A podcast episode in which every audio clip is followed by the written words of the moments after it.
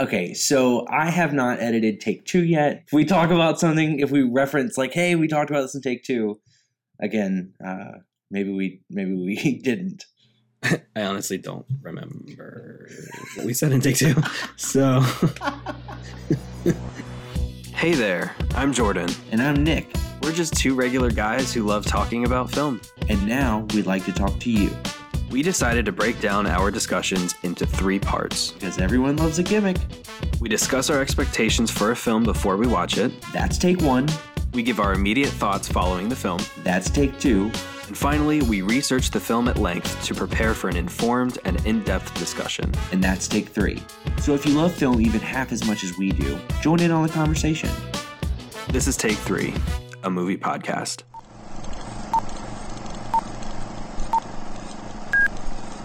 Take one. This might be the biggest movie we ever do on this podcast until next week when we inevitably talk about its sequel. Obviously, we're talking about Avengers Infinity War.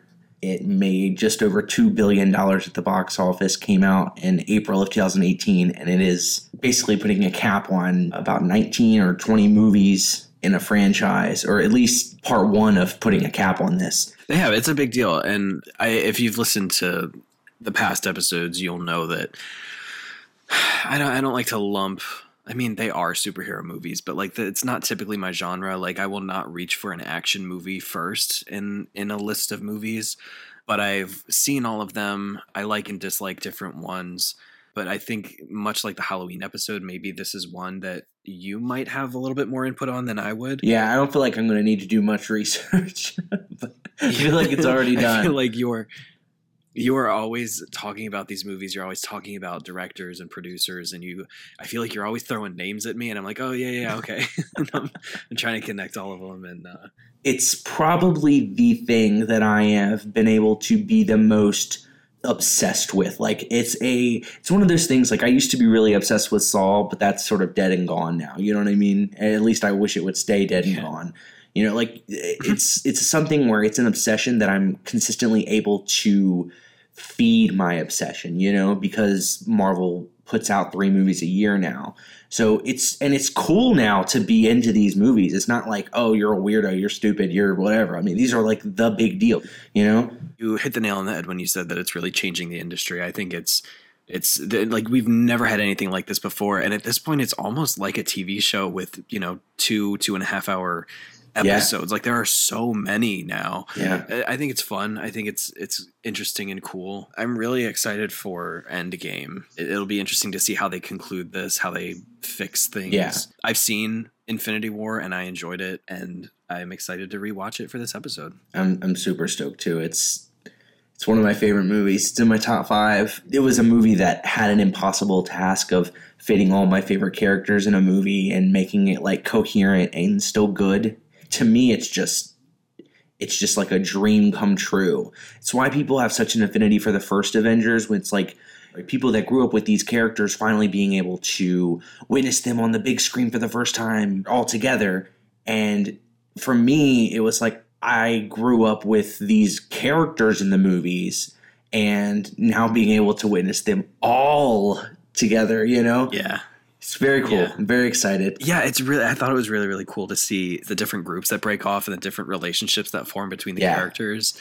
It's super fun and interesting, and I, it's it's really a fascinating series. I think. Joe and Anthony Russo had an impossible task, and they made it even more impossible when they did what they did at the end of this film. But I am so excited to rewatch this movie. It was gonna, it was like, it was like I'm gonna have to rewatch it anyway before Endgame. So I was like, let's do a podcast episode. I'm sure other people are gonna try Yeah. to rewatch it as well. So let's talk about it. Yeah, for sure. Take two. So it looks like it's just me for now. I think Nick is currently recovering. I'm upset. This is your 16th, 17th time seeing this now. Yeah. And I know I said in I think I said it in the Logan episode that the ending of Logan hurt more. But I think it's just like what whichever one I've seen most recently cuz ah man, like I know that it doesn't last, like it can't last, but it sucks. I think this is definitely temporary. Like it has to be. And you said you, as I'm crying walking out of the theater when we first saw this, you said that you're like, it's temporary. But- They're not going to kill off Black Panther. Like, They like they can't. They can't. I was so upset about Black Panther. but I definitely think we are going to have some permanent losses with Endgame. I, I, I truly think we're going to lose some big characters.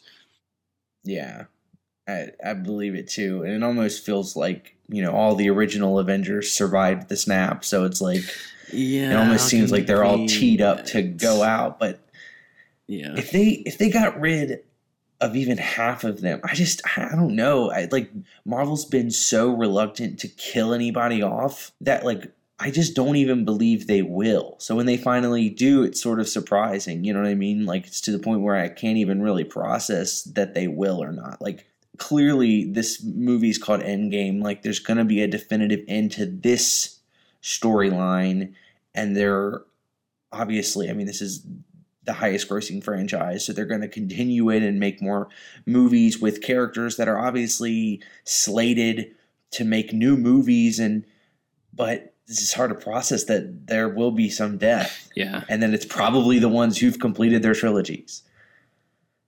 yeah. So who would that be? Iron Man, Thor. Yeah, Iron Man, Thor, and Captain America. I always forget that Civil War is a Captain America movie, Yeah, yeah. not an Avengers movie.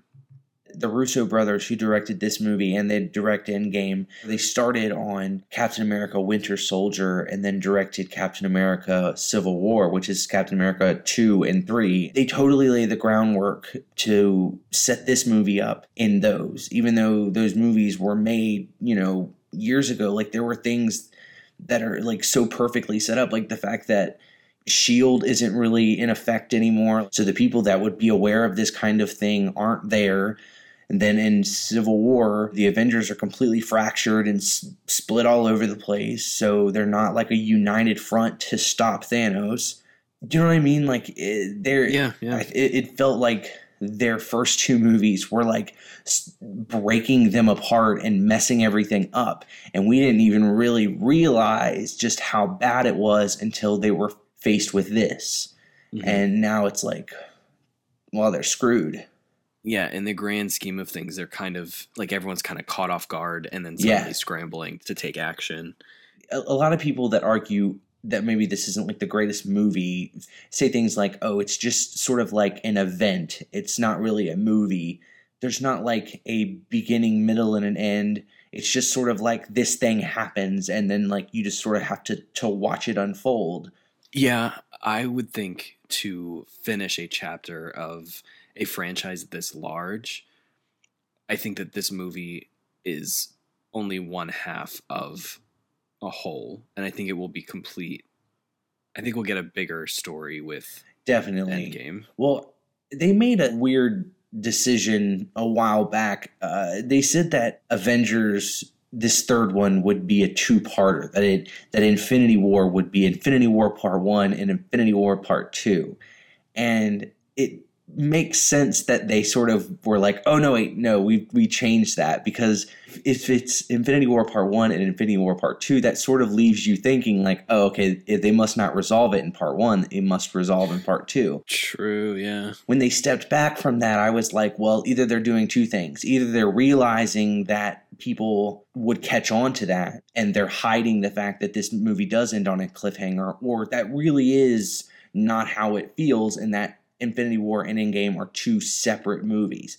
To me, I'm thinking it's sort of both. From the one trailer I've seen, because I spoke about this on the Facebook page, but I've other than the first like teaser trailer, I've stayed away completely from all trailers or anything. I've tried I normally would be all over it, but I've tried to stay away from it as much as I possibly could. Now, but from what I did see, it it does feel like a very different movie. Not necessarily like a continuation, but I also think that that could be just a misleading ad campaign. I don't, I don't know. I feel like you have this cataclysmic event that leaves so many people hanging. Yeah, I mean, uh, sure, it will be. It will be definitely about fixing that. Yes, but like, I to me, it almost feels like it's it's gonna it's gonna inherently be more personal. Just the fact that like they've cut all the characters down so much that it really, I mean, you have a couple of extras, but it, it really is just that core six. So, Hmm. well, okay, this this is really an Endgame theory discussion now, but obviously you know how I feel. Like, how do you feel about this movie? I think it was good. I think rewatching this again, I hadn't watched this in, since I've seen it in theaters when it first came out. But I, I think superhero movies are not really my genre. Sometimes, I'm not saying this about all of them, but sometimes they can come off very formulaic at times. Um, and I feel like this sort of four quadrant, which means it appeals to young male, female, old, young male, and female, right? Yeah, it's sort of like an all encompassing. I think it tries to incorporate like humor in a very strange way that kind of sometimes comes off as cheesy to me. But I am like I'm invested now, and I feel like it's like I need to know how this ends.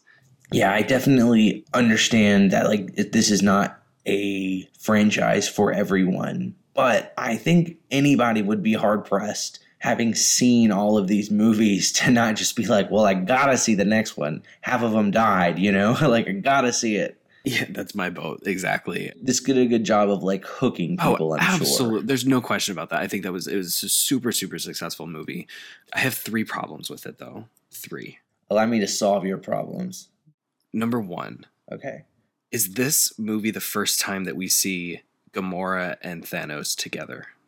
Together, yes. Okay. We know we learn about the fact that they are related, obviously, Right. earlier, but But like in the first Guardians of the Galaxy. But no, we've never seen them together. we are given maybe like a three minute segment of Thanos giving her a weapon and kind of like like bringing her into like his his arms and being like this is all good like you're a strong warrior but then we're led to believe that him pushing her off this cliff is like the biggest sacrifice he will ever make in his entire life i feel like that relationship wasn't built very well I don't know that that was the fault of this movie. I think it was the fault of other movies, maybe like the Guardians movies. I mean, I can understand that like they obviously didn't have much time to flesh it out.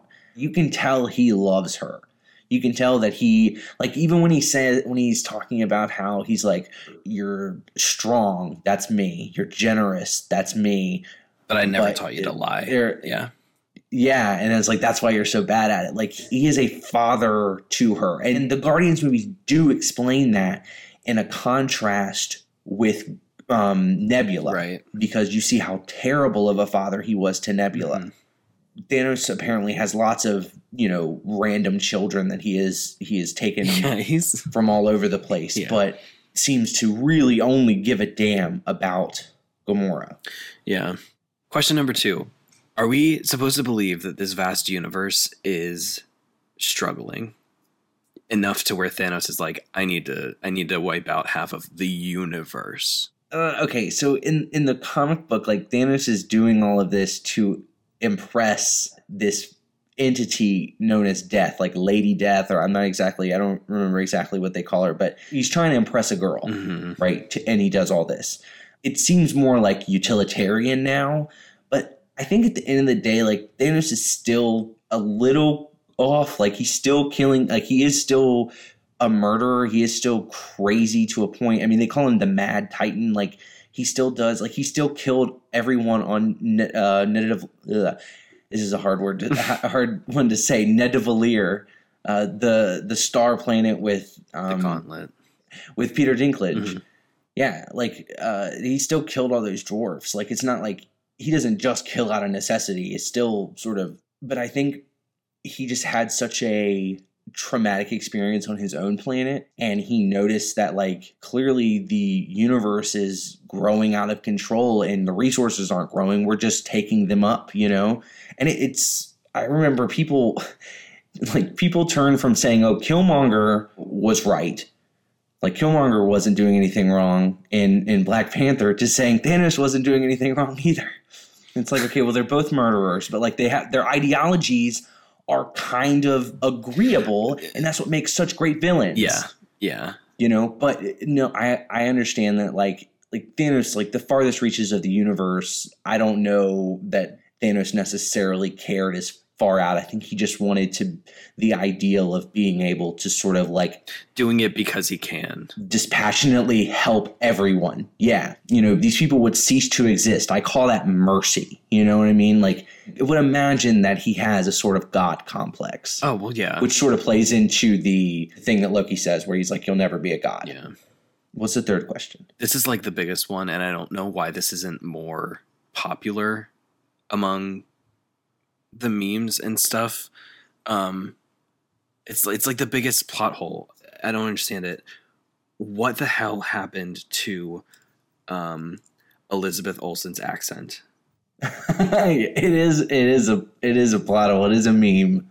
It's like the same thing that happened to Storm's accent, to Halle Berry's accent in in X Men. I guess it just doesn't play. I think I think it's sad, but I gotta say, like she wasn't great at it. Like it was never a great No, accent, and it, it also it also left. It, it didn't leave in this movie. It left in Civil War. I was gonna say I feel like every time we've seen her on the big screen, she loses a little bit more of it. By now, I just forget about it because her and Vision are just like two of my favorite characters in the whole thing. Yeah. I love them so much. They're so great in this movie. I think it was the Logan episode. Um, I think to open it up, you asked me who my favorite Marvel character was, and um, Yeah, because mine is the Wolverine. is Logan. Yeah, I, and I think I said the Vision.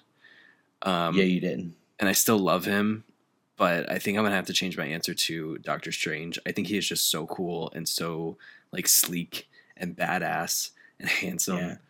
He's better in this movie I- than he is in Doctor Strange. And I love Doctor Strange. Don't get me Yeah. wrong. The movie's amazing. I remember we went and saw that movie in IMAX. Yeah, And I mean, like, aside from the fact that my head started hurting, uh, it was that was incredible. I mean, it was a great movie, Yeah. and he's a, he's a great character. But this movie just is just wild. Mhm. Like when when it comes to his influence on the film and the fact that you know he's the one that is able through his powers to tell the audience like okay we there is a plan like it, it looks bleak but if you really think about it like he he handed that stone over because this is the only way you know yeah. we should also talk about everybody's like new favorite character to hate Oh my god. Peter Quill. I was so mad at him Mhm. at the beginning. But I also saw an interview where the Russo brothers said something to the effect of like, these are not perfect characters. They make terrible mistakes. Thor also made a terrible mistake by not just going in and cutting off Thanos' head or cutting off his hand. He dug that axe into him and said, "I told you you were gonna you you would die for that." You know, he wanted to have that smug end. He wanted to have that power over Thanos and be like, "I told you you were gonna lose." And I think that like after everything that Peter Quill had been through, after everything that you know he'd lost, now having just lost like the only thing that really mattered to him I, he just he was temperamental. And i mean you remember how he reacted when he found out that his dad killed his mom in guardians of the galaxy 2 he just unloads his guns on him to the point where uh kurt russell's like face is almost gone. Mhm. like it's completely gone. If kurt russell wasn't like a god then He'd be in trouble. it wouldn't yeah i mean sure he made a mistake and it did wind up costing them but mm, I, I like the idea of allowing these characters to be flawed and have redemption. I mean who knows? He could wind up really being an asset later. I mean if they undust his ass which i'm sure they will they have to know that they made a lot of people dislike him so i'm sure they'll give him some sort of redemption at some point yeah. but if they're not going to redeem him, like his ass could just stay dusted. I, I don't really care. Take three. Okay, so I have not edited take two yet, but we're gonna keep it rolling with take three. If we talk about something, if we reference like, hey, we talked about this in take two, again, uh, maybe we maybe we didn't. I honestly don't remember what we said in take two. So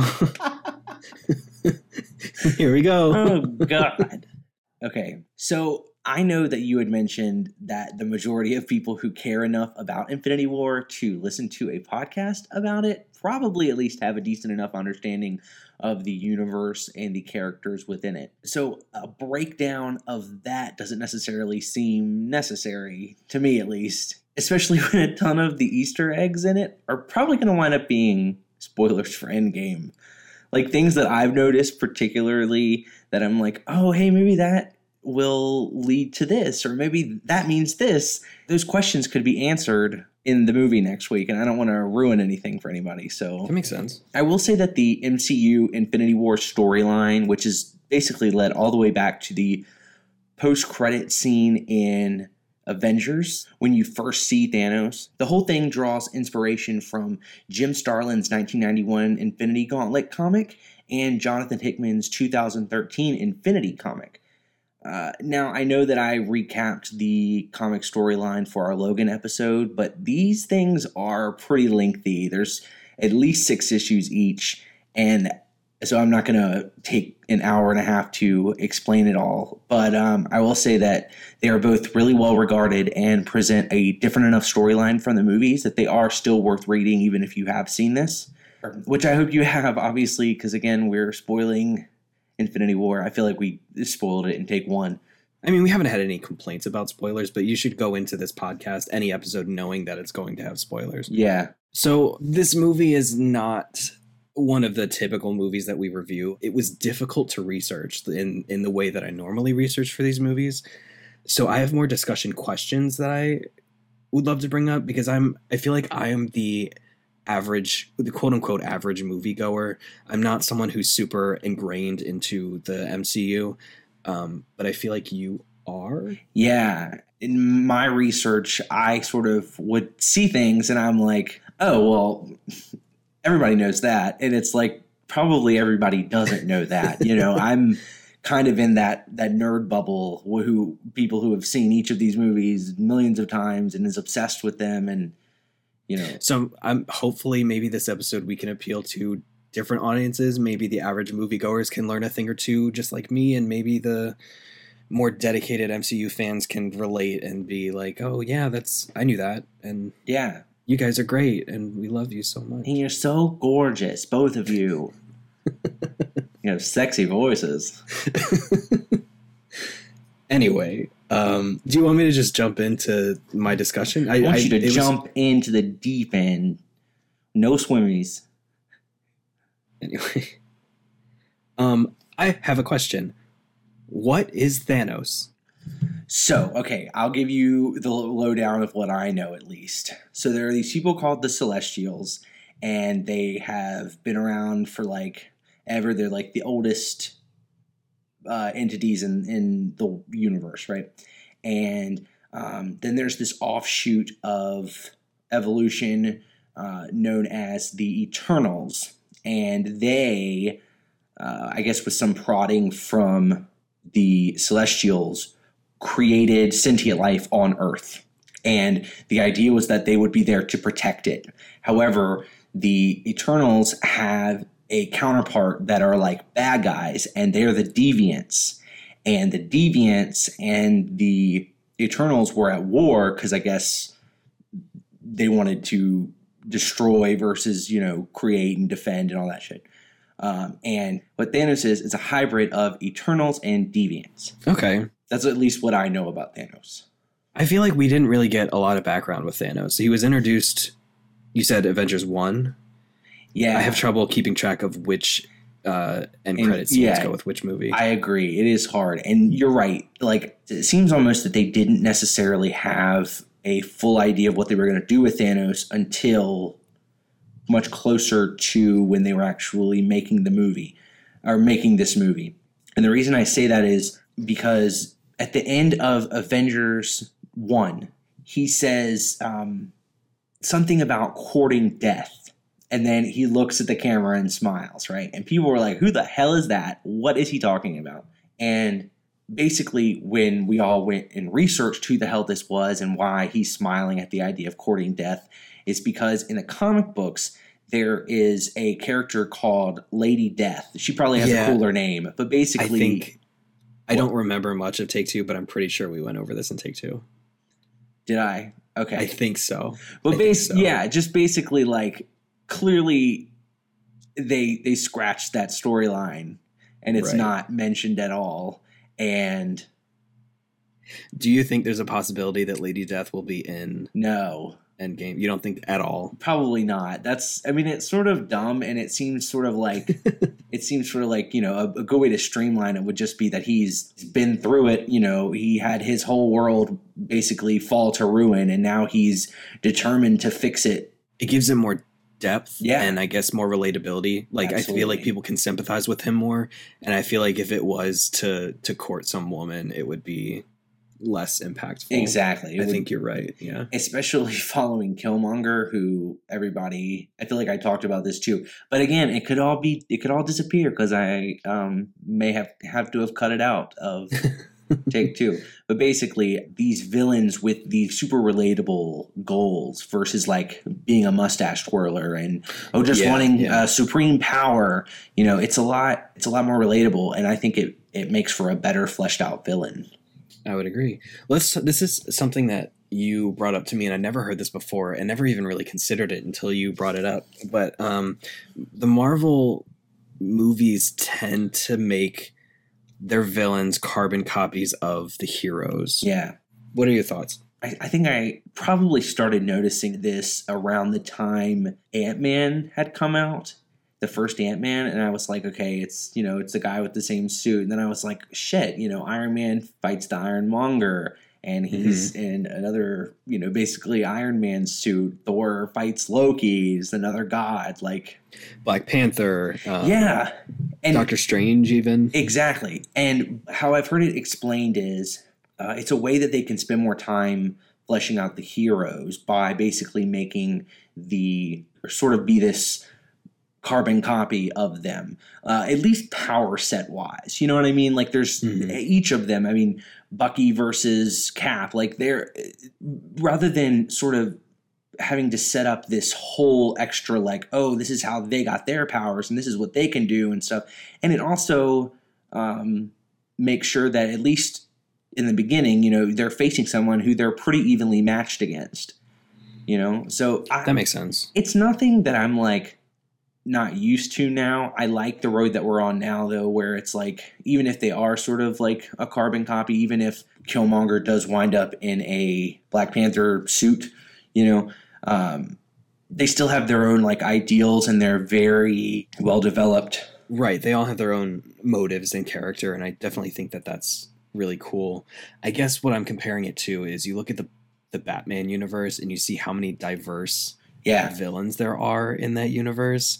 It leaves something to be desired with with these movies. Uh, because in the the villains in in Batman are pretty much like they're superheroes themselves. Like you look at, I think I'm thinking of Poison Ivy and you know the Joker. Uh, I feel like they, they could all be superheroes if their if their morals were aligned the right way. I guess. So I guess I guess just the creativity and the kind of Yeah. diversity there is attractive. But Batman's always had like the best rogues gallery. Same with Spider Man. They they both have fantastic yeah, villains, and that's why I think the Spider Man movies. You know, we haven't dealt with, and not to say we wouldn't if they owned Venom. I'm sure that he would be fighting Venom. I mean, not they own Venom, but if they could use Venom in the MCU. But uh, that's why I think we're getting you know different villains with Mysterio coming up, and we had the Vulture in the last movie. Like, it's not necessarily a carbon copy, but um, some of these some of these superheroes don't have that great of villains. You know, yeah.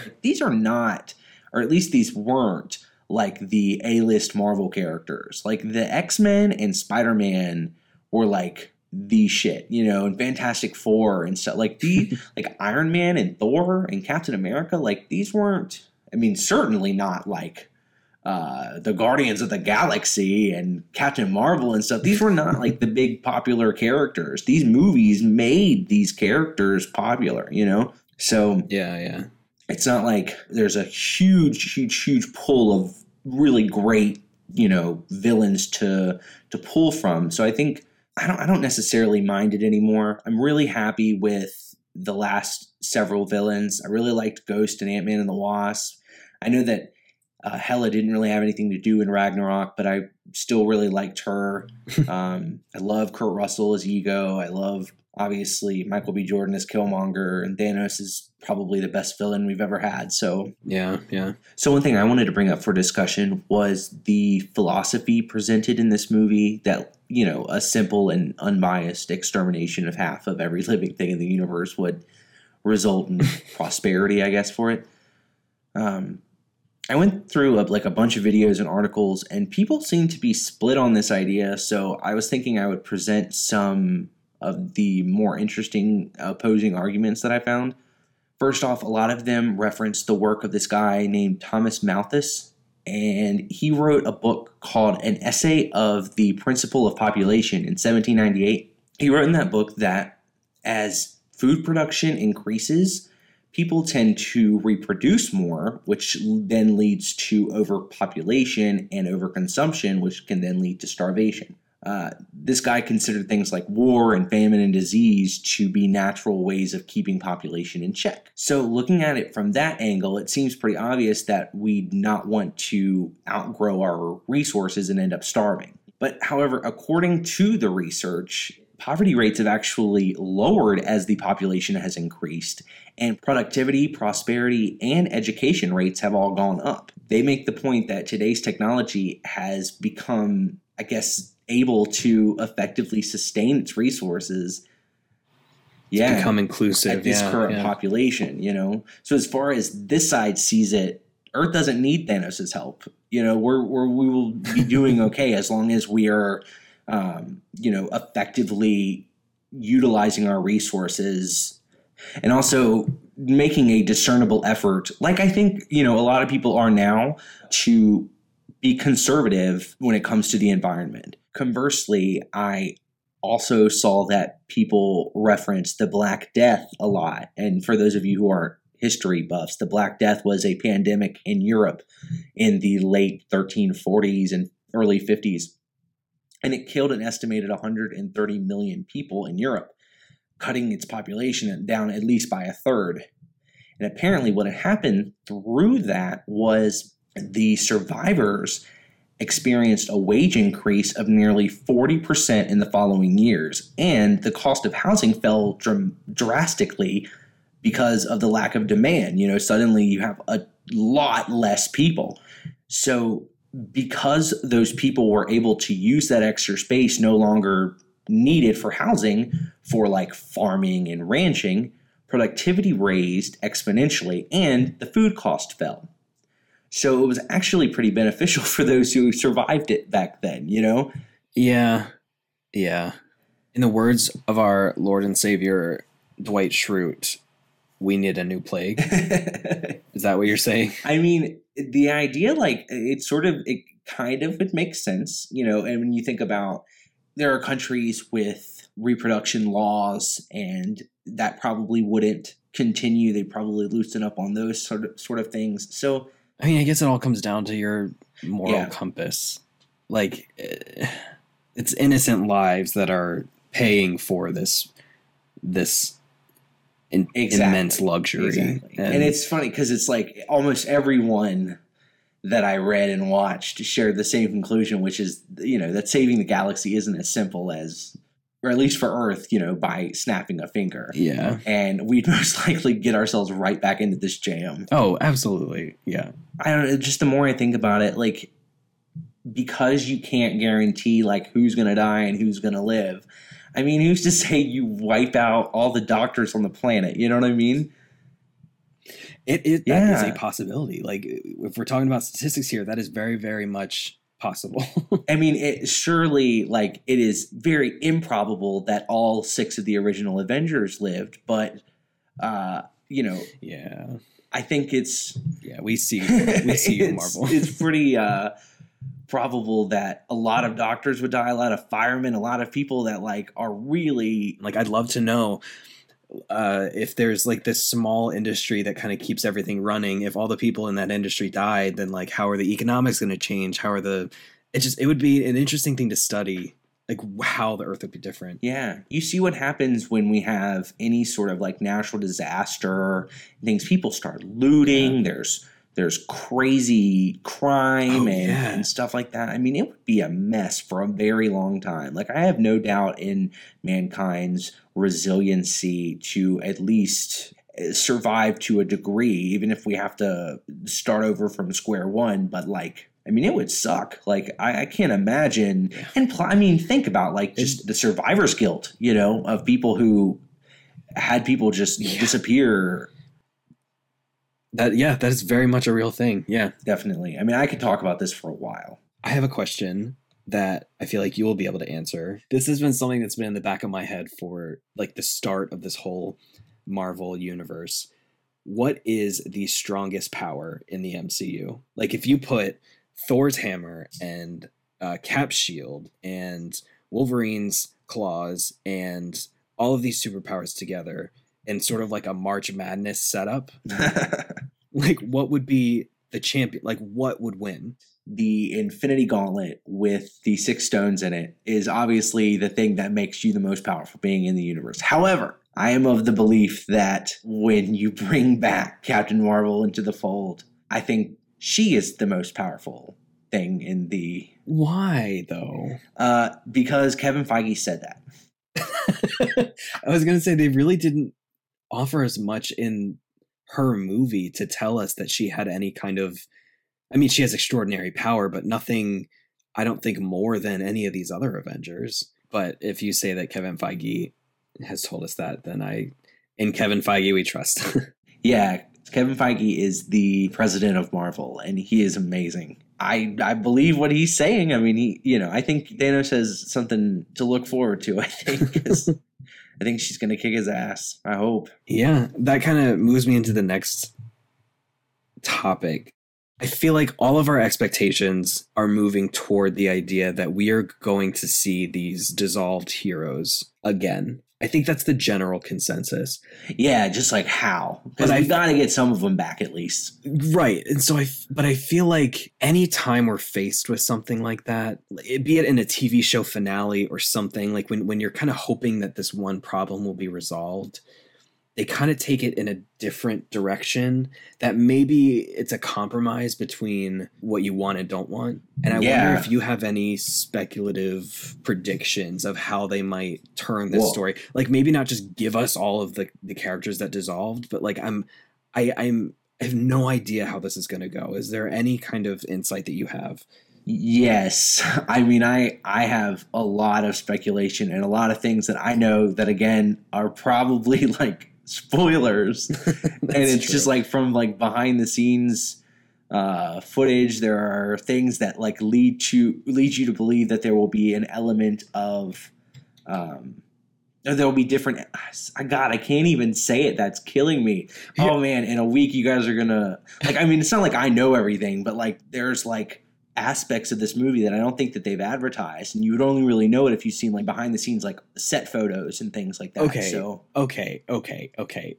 As someone who has avoided all posters, all trailers, why are you snooping and digging around the dark no, web to try and this should find happen. stuff for? this should happen like while they were shooting, like last year, right after this, or like this stuff get, got released online. And you know how like you know how much I'm into it. As much as I mean, it, I don't feel like it ruined anything for me, but I would imagine that you know people wouldn't necessarily want to know that this is what they're going to do. But Just from seems what- very off-brand for you, is all. Yeah, absolutely. So what I'm speculating is is that yes, there will be a compromise because I think that you know we will get we will get people back, but then I also think we will lose people that necessarily I don't know who they are.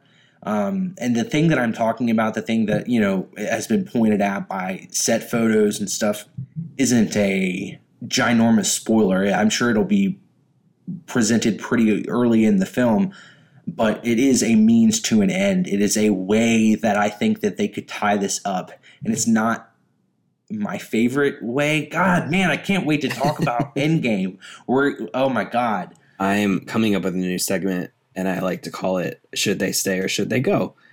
And I want to talk about who you think is. I want to know who you think is, with your background in the MCU. I want to know who you think is important to keep and who is sort of like ready to be concluded. And I have a list of like the major. Okay, Um, let's do it. yeah, so maybe like a like a quick and Uh, I, again, I don't know anything. This is just speculation.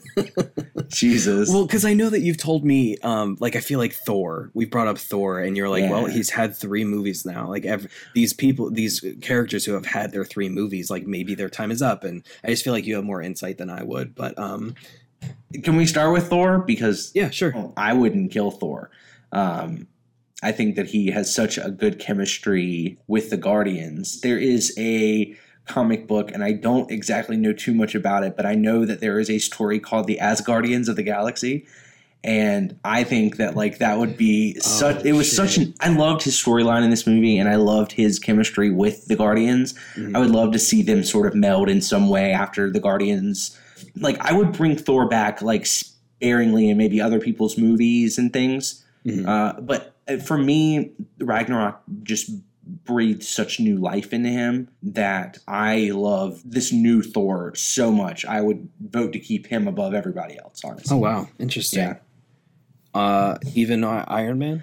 Um, yeah, I'm gonna ball my eyes out, but I think Iron Man and Cap have sort of finished their stories. I don't I don't know if they will I could definitely see reasons to keep them both in some capacity, but um I can also say, you know, their deaths would emotionally hit people. Like you can make arguments that an Iron Man death would really affect Spider-Man and that would really sort of put some heft on his storyline. True. Yeah. Um, and then a Captain America death would then be able you'd be able to introduce fuck can i even say that like what?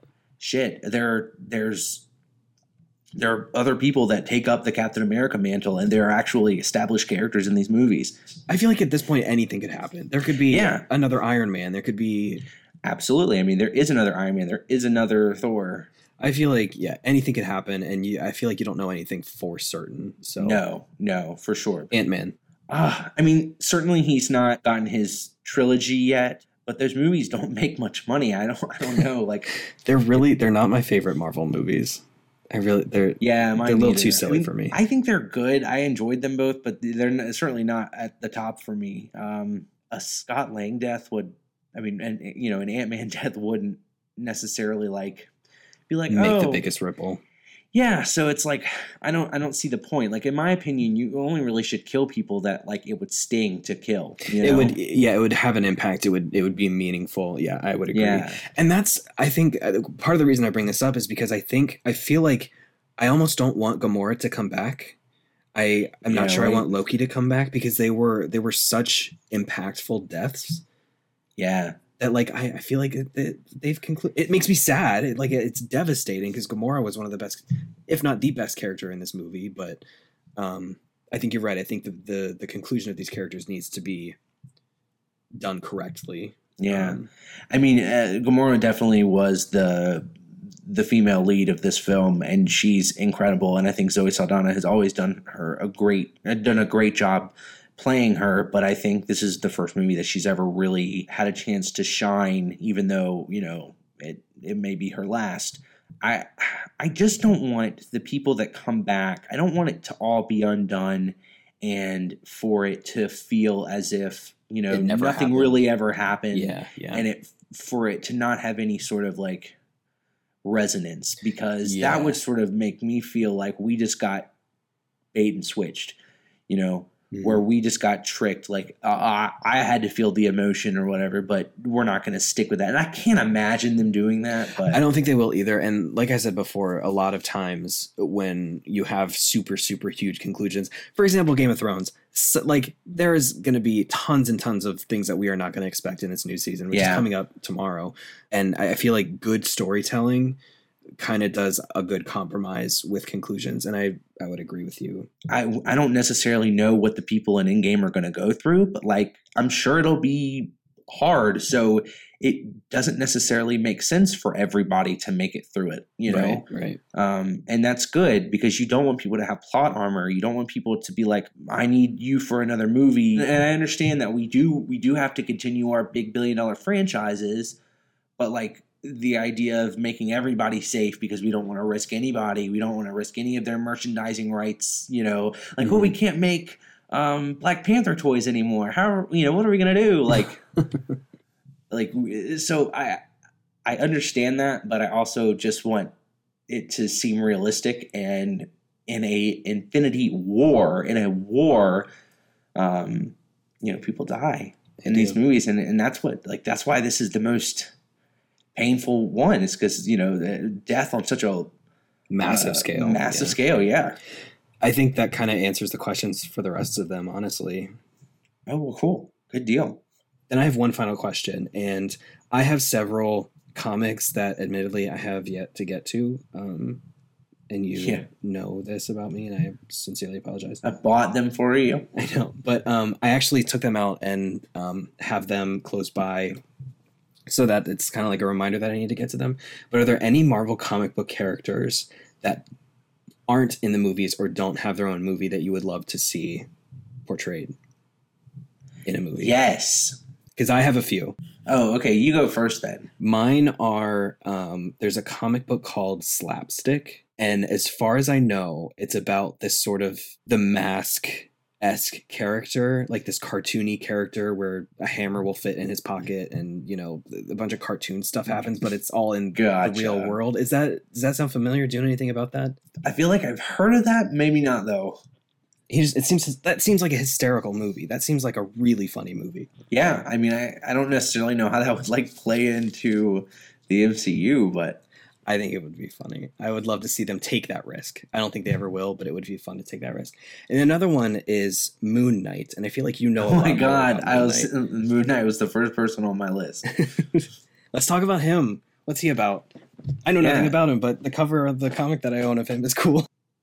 So Moon Knight, his real name is Mark Spector, and he is this. He was like a boxer, and then a marine, and then, then he was like a mercenary, and he was going. They were like they were uh, basically. I think it was like in Egypt uh, on like this archaeological dig, and this guy was like uh, attempting to sort of loot the stuff they had found. These relics that were like altars to this moon god. I can't even pronounce the guy, the moon god's name, but basically, Mark Spector's like, "Hey, don't do that," you know, and the guy like beats him up and leaves him there overnight to sort of die in the desert. So then these these people come in that like worship the moon god and like take him I guess to safety and the guy the moon god like talks to him and he's like, "Hey, you can you can live you can have like a second chance if you become sort of like my avatar on earth."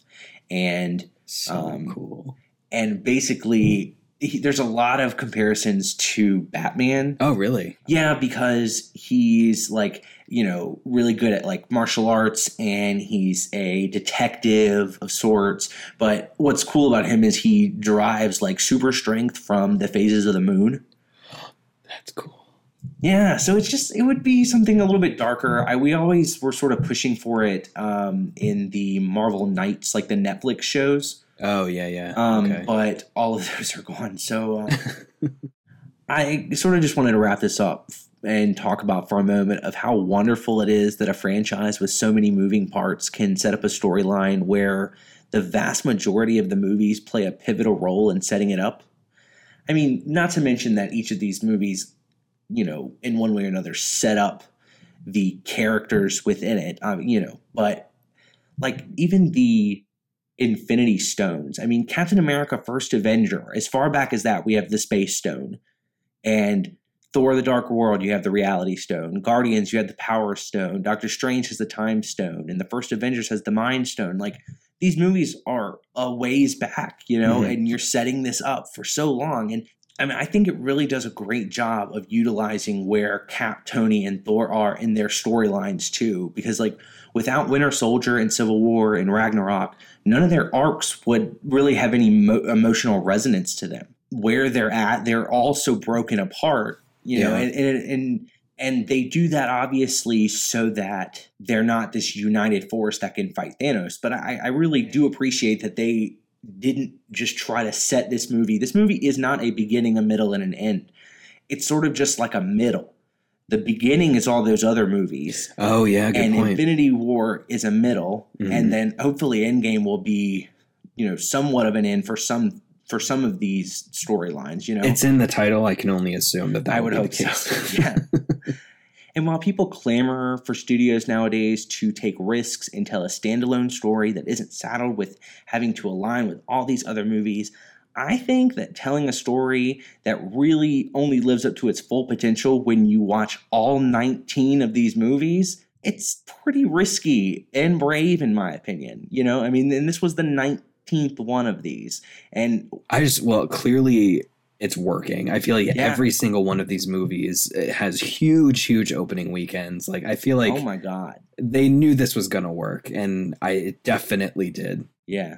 The MCU is my favorite movie franchise of all time. 17 directors across 21 movies, with two more on the way this year Endgame and Spider Man Far From Home, telling a unified, thrilling, and beautiful story. I am literally like at risk of sounding too dramatic, I am in awe of this thing, you know?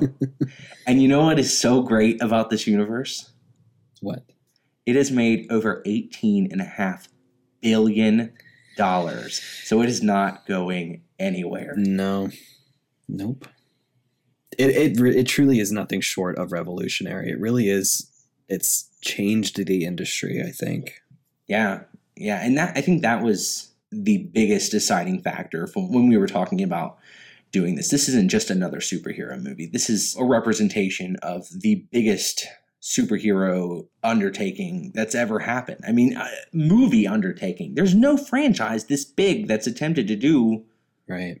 you know what these people have done and they're doing it and it's successful and it's just It's working. blown yeah, away i'm blown away and i cannot wait when this episode premieres we'll have one week till endgame and i will i'm going to start convulsing i guess like i cannot wait all right first and foremost does everyone have their endgame tickets if not what are you waiting for go buy them or uh, on second thought, listen to a couple more of our episodes and then go buy them. Okay, now for the stuff Jordan wants me to say. Hey everybody, it's Nick. I hope you all enjoyed episode 13 of Take 3, a movie podcast. It was produced and edited by Jordan Sato and Nick Crawford. You can follow us on all social media. Wait, no, you can and should. You should be following us on all social media at Take3AMP or visit our website at take3amp.com. You know, it's like the word take, the number three, and then the letters AMP. Also, don't forget to rate and review us on iTunes. And if you have any movies you'd like us to feature in an episode, send your ideas to us. We are always open to new suggestions. Anyway, I probably have run out of time now. I'm probably not synced up to the music anymore. Um, so uh, I just want to say thank you guys for supporting us. Um, happy listening.